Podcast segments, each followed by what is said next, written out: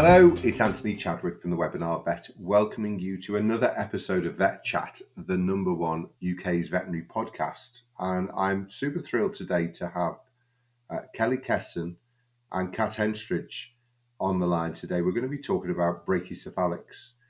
And Kelly is a vet at the Dutch charity Dier and Recht, which is Animals and the Law. And Cat is, of course, known across the world as Cat the Vet, a social media superstar. I think it's fair to say, Cat. Thank you. It's really great to have you both on. And we're going to be talking about all things brachycephalic. Obviously, I think in the UK, the French Bulldog vies with the Labrador to be the most popular UK breed. Pugs and English Bulldogs are also pretty high on that list. And there's been a real trend over the last 4 or 5 years to start pushing, you know, particularly BVA with discouraging companies from advertising using brachycephalic dogs. But I have to say, Kat, looking at the evidence, we are really lagging behind the European scene, aren't we? Particularly in the Netherlands. I know Kelly's going to talk about this. The Dutch are doing amazing things in just improving animal welfare, because these are dogs that are obviously popular with people, but they suffer a lot with veterinary problems, don't they, Kat? Hugely. And when you really look at the evidence and the underlying medical problems that these dogs have and how embedded within the breeds that they are, you know, how embedded in the breeds they are, it becomes harder and harder to justify their existence on any level. You know, once you start to look into it and start to learn about it and start to realise just how widespread, how constant, you know, and how extreme the suffering is simply because of the way the animals are bred to look. And we concentrate, of course, on the head end and the breathing, but, you know, then we've also got the skin folds and the allergies, the spinal problems, the hip dysplasia, you know, front to back, tail folds, you know, front to back, these dogs suffer. And we need to do something about it. And we've tried consistently to educate and to change minds and to gently persuade and to push for breed standard changes and that sort of thing. And Europe now, we in the UK, we're very behind, because Europe has basically lost its patience.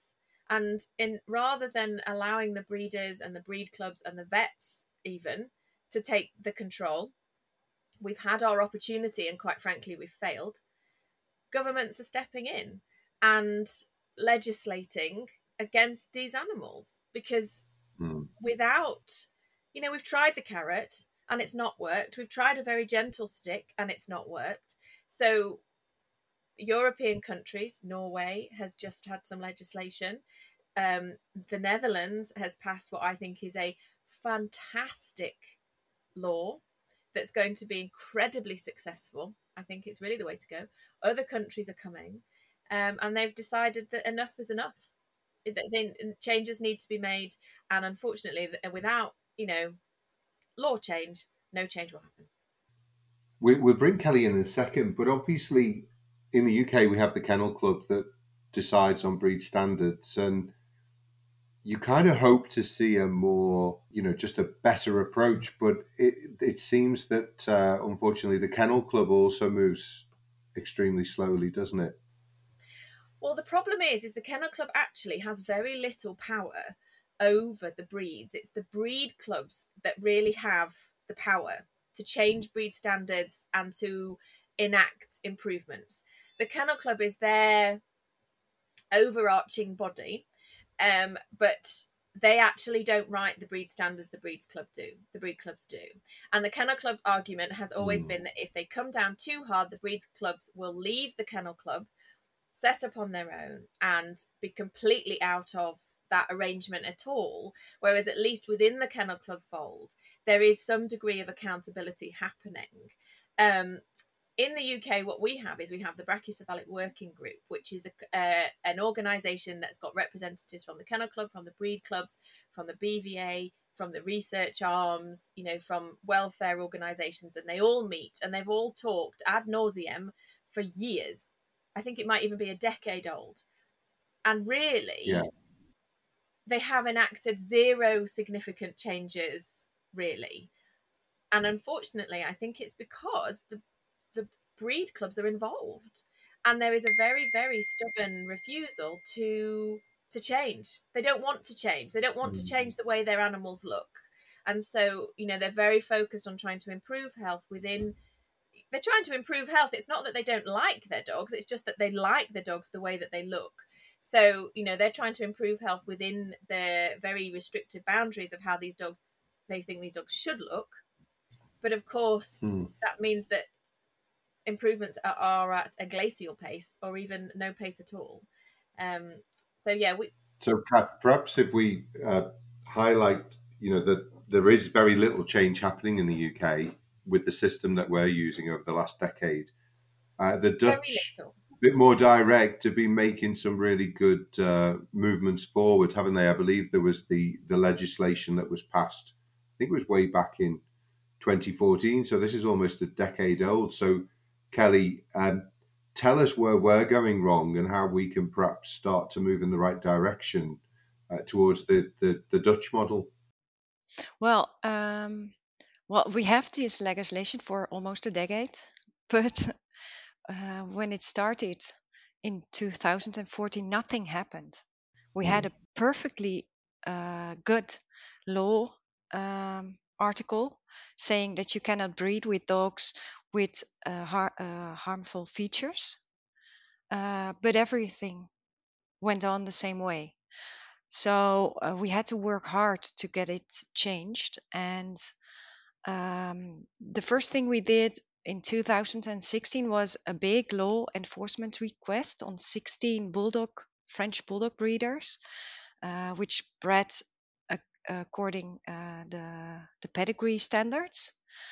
And government said, well, this is nice that you have all these proof, but we don't see anything going wrong. We don't know what is a harmful nose, harmful features. So it was a very big thing to get criteria on the skull. And this request was the basic way to go. Because everything, the breeders got angry about it, and inspectors of the government said, okay, we can see that this is not okay, but what is? So then the University of Utrecht got the task to make those criteria. And in 2019, they were published in March. And even then, there was almost no enforcement at all. The only enforcement came from the request we did. At that point, I think, Kelly, there were warnings but no fines, were there? In the beginning, there were only warnings and no fines. That's true. And politicians had to step into it to get government to act on the law.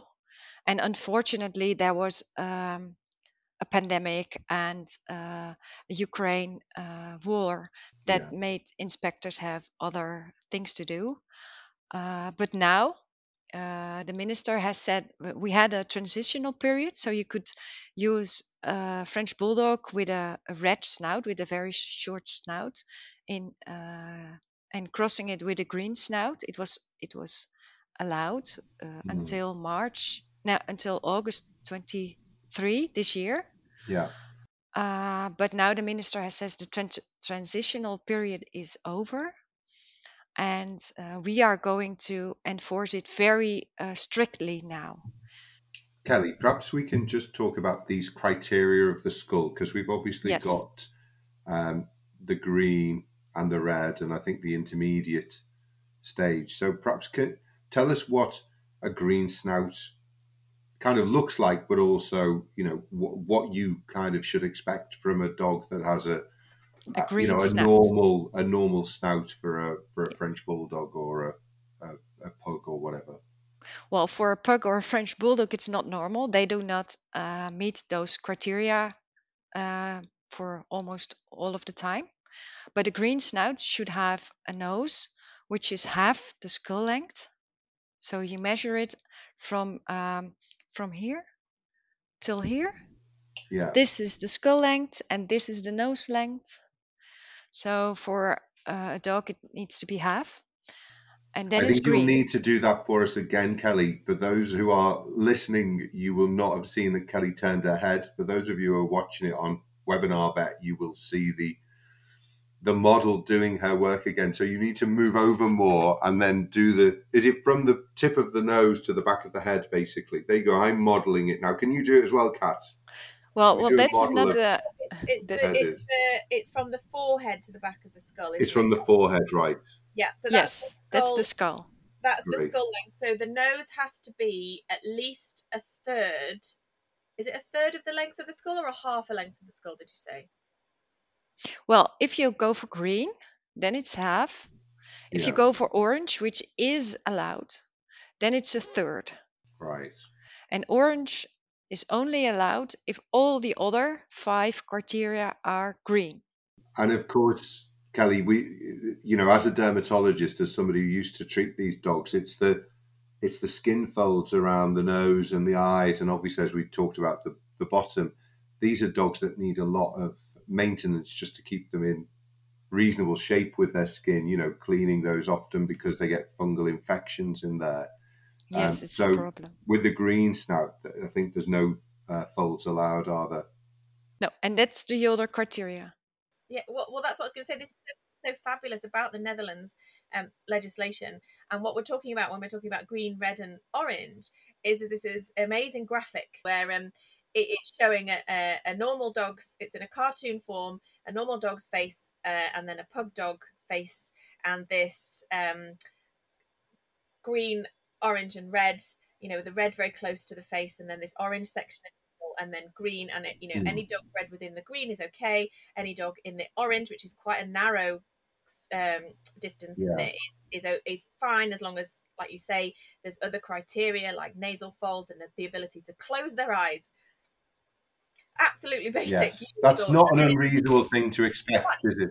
But it's what's brilliant about the graphic is it is so simple and so obvious and it's so clear, you know, because I think a lot of the time we talk, you know, as people who are really involved in this situation all the time, we understand it intuitively from our education and our experiences.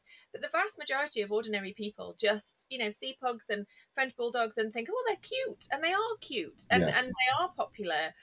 But that graphic is what is so fabulous because it is so obvious. And when you see it like that, you realize how debilitated and disabled these animals are.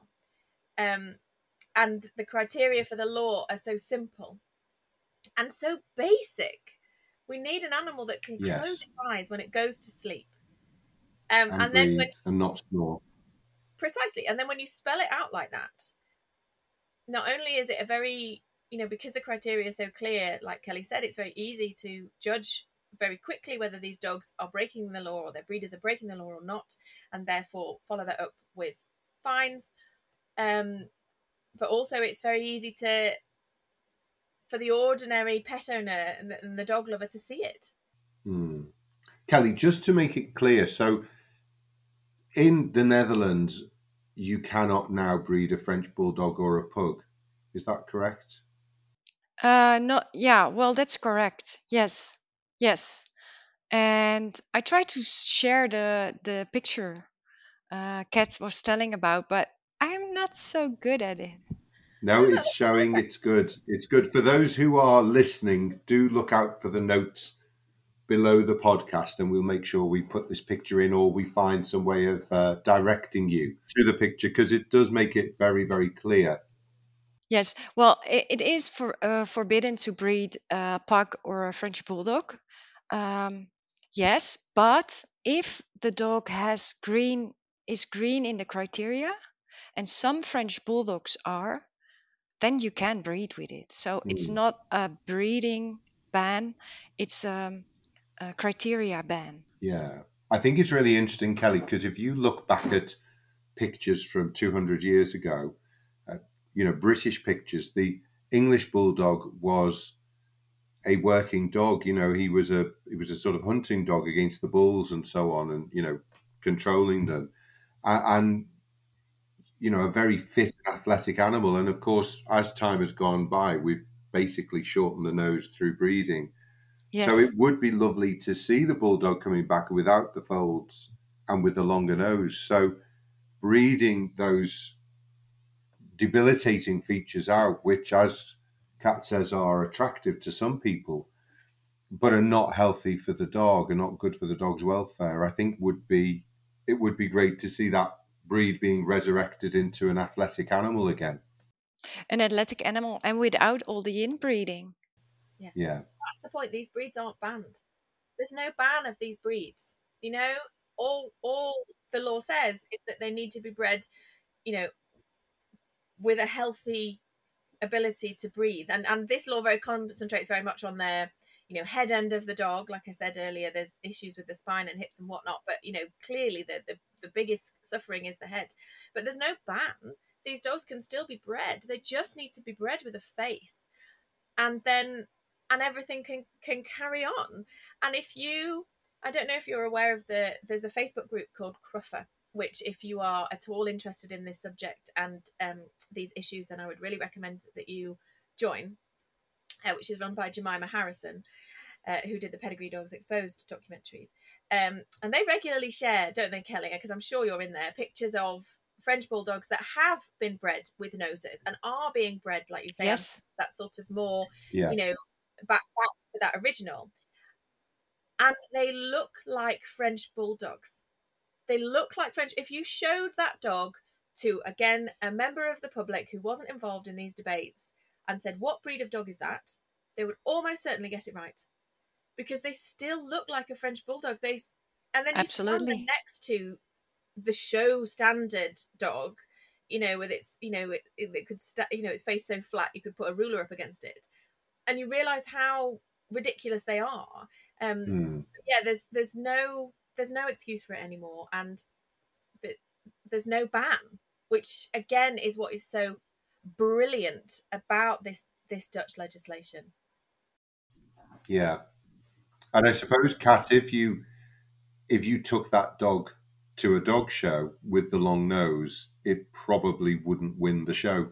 It wouldn't get anywhere near the show. It would just because it just here to the breed standard, but it is still a member of the breed, and this is the problem, and this is the mindset that we have to change. And I think it's the public opinion is going to be the key, really, to just go, well, obviously that's a French bulldog. Why actually do they look so extreme when clearly this breed can look like a lot less extreme and still be very, very recognisable. And that's already happening, isn't it, in Holland, Kelly? That public opinion of the severity of the breeding because of the publicity of this law is now really shifting, isn't it? Well, we really have flat face shaming. People who are walking their pugs or French bulldogs in parks or wherever, they get messages from other people that, why do you have such a snoring animal? It's not healthy. And they get a feeling of shaming that they have such a dog.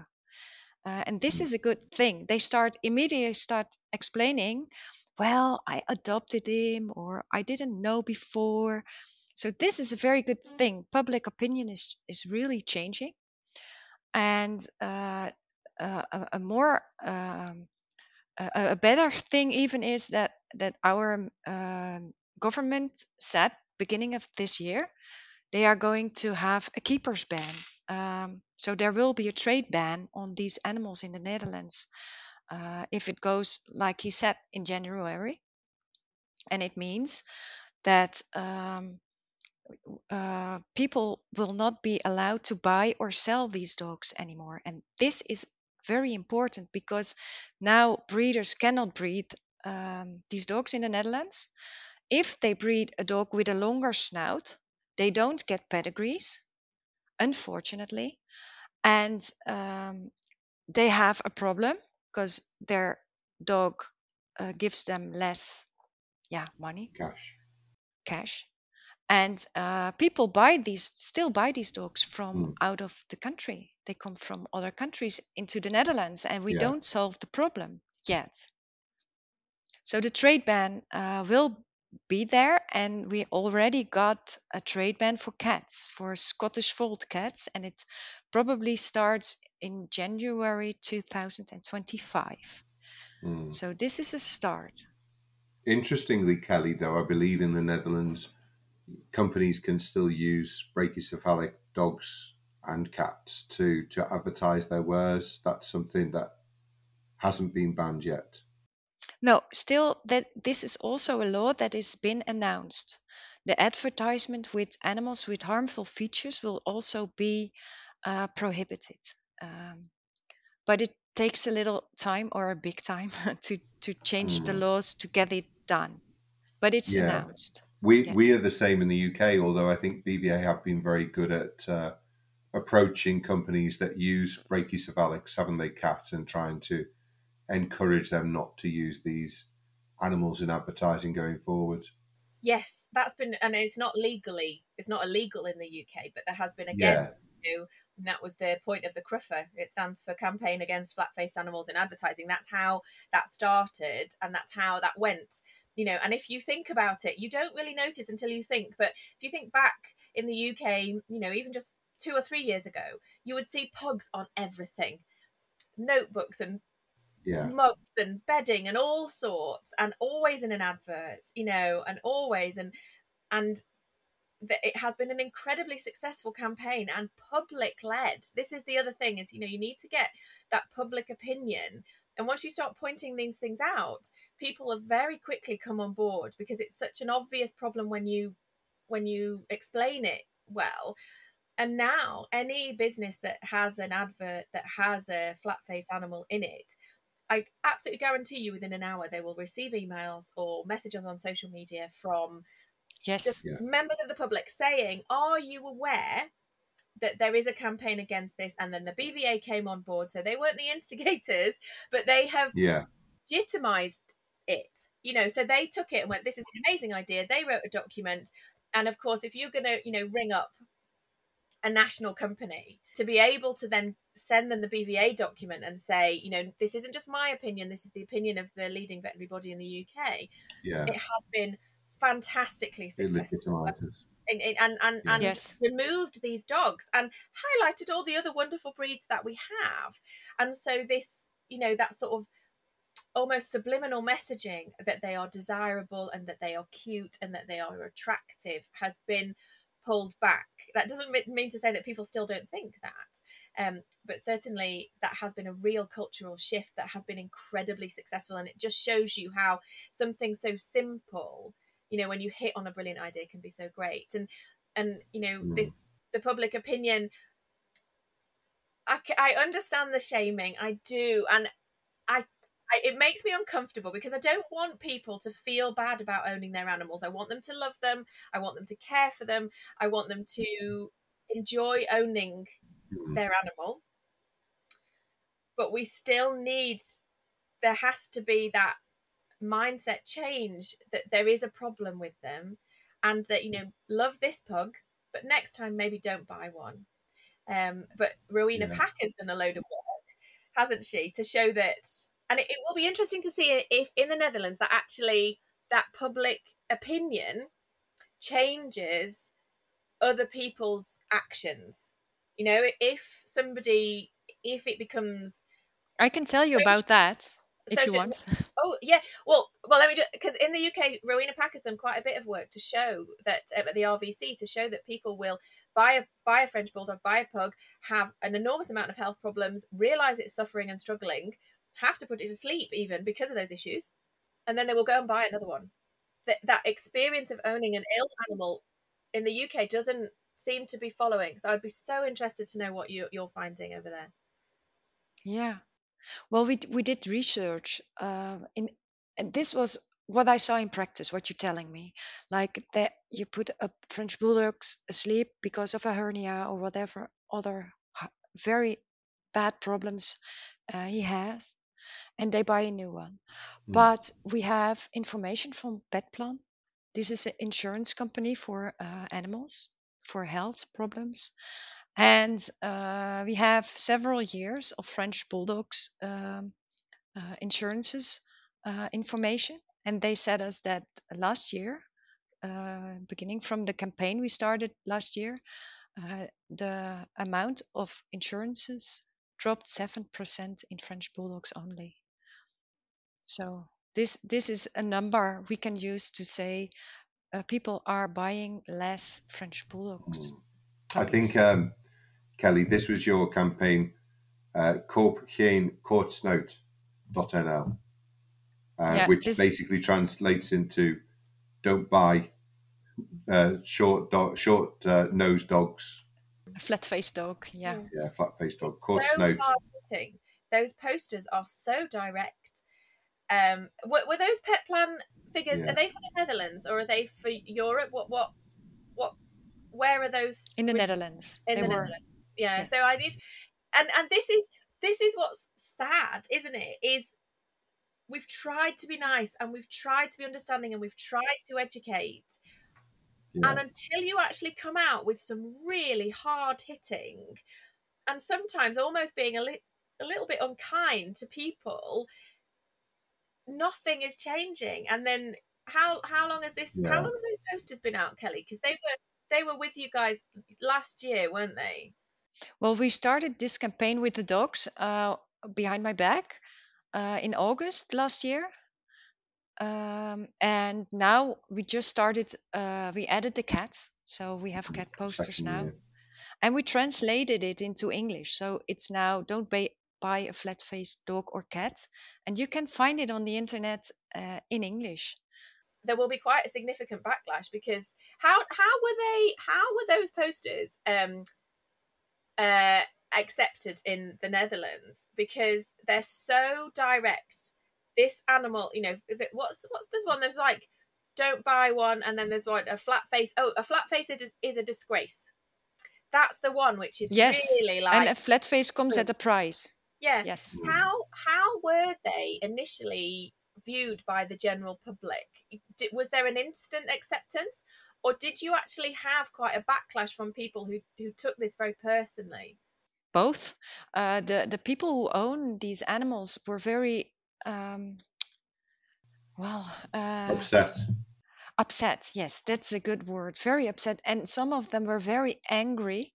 But veterinarians, they are so happy with it because a lot of veterinarians didn't speak out because they are afraid of their cliency going away to other people. I don't know what.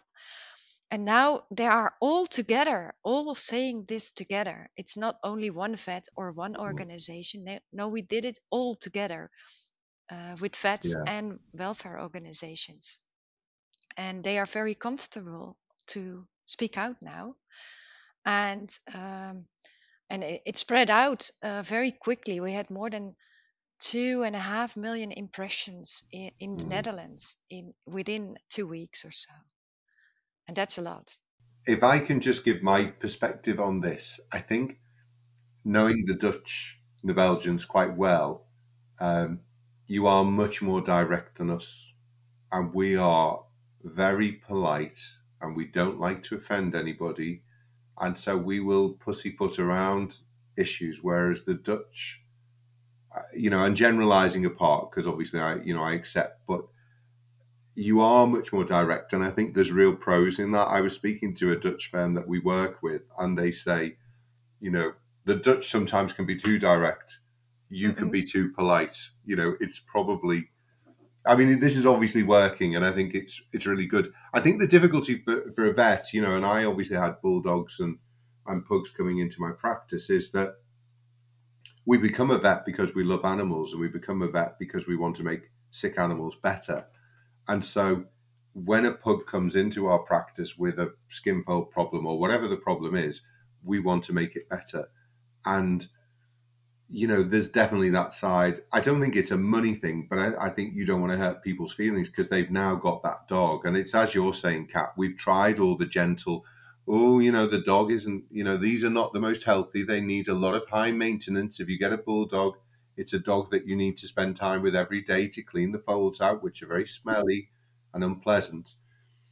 And yet that dog dies usually before it reaches 10, and then they get another bulldog. So, you know, we clearly, as vets in the UK, have not done it well enough to say, well, if you're going to go for a bulldog, get a bulldog with a longer nose. But of course, you know, in the UK, they don't really exist, do they, Kat? No. Well, in the Netherlands, it's not all happy thing or so, because the pedigree dogs, the Kennel Club still gives pedigrees to dogs who are bred like that, who do not meet the criteria. And we started a lawsuit against them, a public lawsuit, to stop them doing this, because they are messing with people, with giving those pedigrees to those dogs. And it's not just Holland, is it? That's the other amazing thing, you know, Anthony, you say about the rest of, you know, I think that direct attitude is actually quite European in many ways, and we've had some legislation from Norway, and then Kelly, you know, don't you, that there's other, is it Germany and Denmark are also on a similar track now? Yes, so it will spread out, and then I think England just has to go with the flow just to be polite. I agree, Kelly, and usually I apologize at this point for Brexit and leaving Europe, because I still feel that I'm a European, so I apologize, although I have to say I didn't vote to leave. So we still think of ourselves as Europeans, and I think this is an area that we're really being led by you, Kelly. Often the Dutch are so innovative in their approach, and it's amazing work that you're doing. I think it's for the animal, it's for the welfare and the health of the animals, so it's so important. We as vets in the UK all make a commitment to, you know, look after the animals under our care and to, you know, to do no harm. And I think, Kat, we both agree that perhaps we need to step up more on this issue, don't we? You were obviously already doing it. Yeah. Well, if I can give an advice, just go get lawsuits, because then you get the government have to go forward. So with lawsuits, we did it. It was not another way to get it done. I think that's very true. I think that's, and I have tried over the years. I think we all have, in so many different ways, to improve this situation and to, you know, reduce the welfare suffering of these breeds. And nothing is working. Nothing has worked in any significant way in here in the UK. Nothing has worked, and now Europe is showing us the way forward, because they tried as well. It's not like we were doing it by ourselves and they suddenly have come out of nowhere with legislation change. But, you know, these European countries have realised that nothing else is going to achieve the aims of improving the welfare of the dogs that are in our care. And, you know, Britain is a very different environment, you know, more populous, more disorganised, lots of breeders. You know, we talk a lot about the Kennel Club, but of course they represent a tiny proportion of the people who are actually producing dogs here. So I don't know whether we will ever follow with legislative change. I'd be delighted if we did, but I just can't see that in our sort of social landscape anytime soon. But this movement is coming, and in addition to the legislative change, like Kelly says, it's that public perception that is changing. And it is that, you know, societal and social pressures are going to have as much impact if you can raise the awareness at the bar and make people understand what is happening. You know, the Brits are many things, but one thing we are is animal lovers. And if we can somehow get that message across, you know, that's public opinion and attitude shift will also be very, very powerful. Yes. Kelly, Kat, thank you so much. This is such an important issue. It's been great to have both of you on, and thank you for the amazing work you're doing in this area. It is so important. So thank you once again for giving you time to chat to us today. Thank you for giving me the opportunity. And Cat, thanks to be here. No, it's great to have you. I think it's awesome what you've done.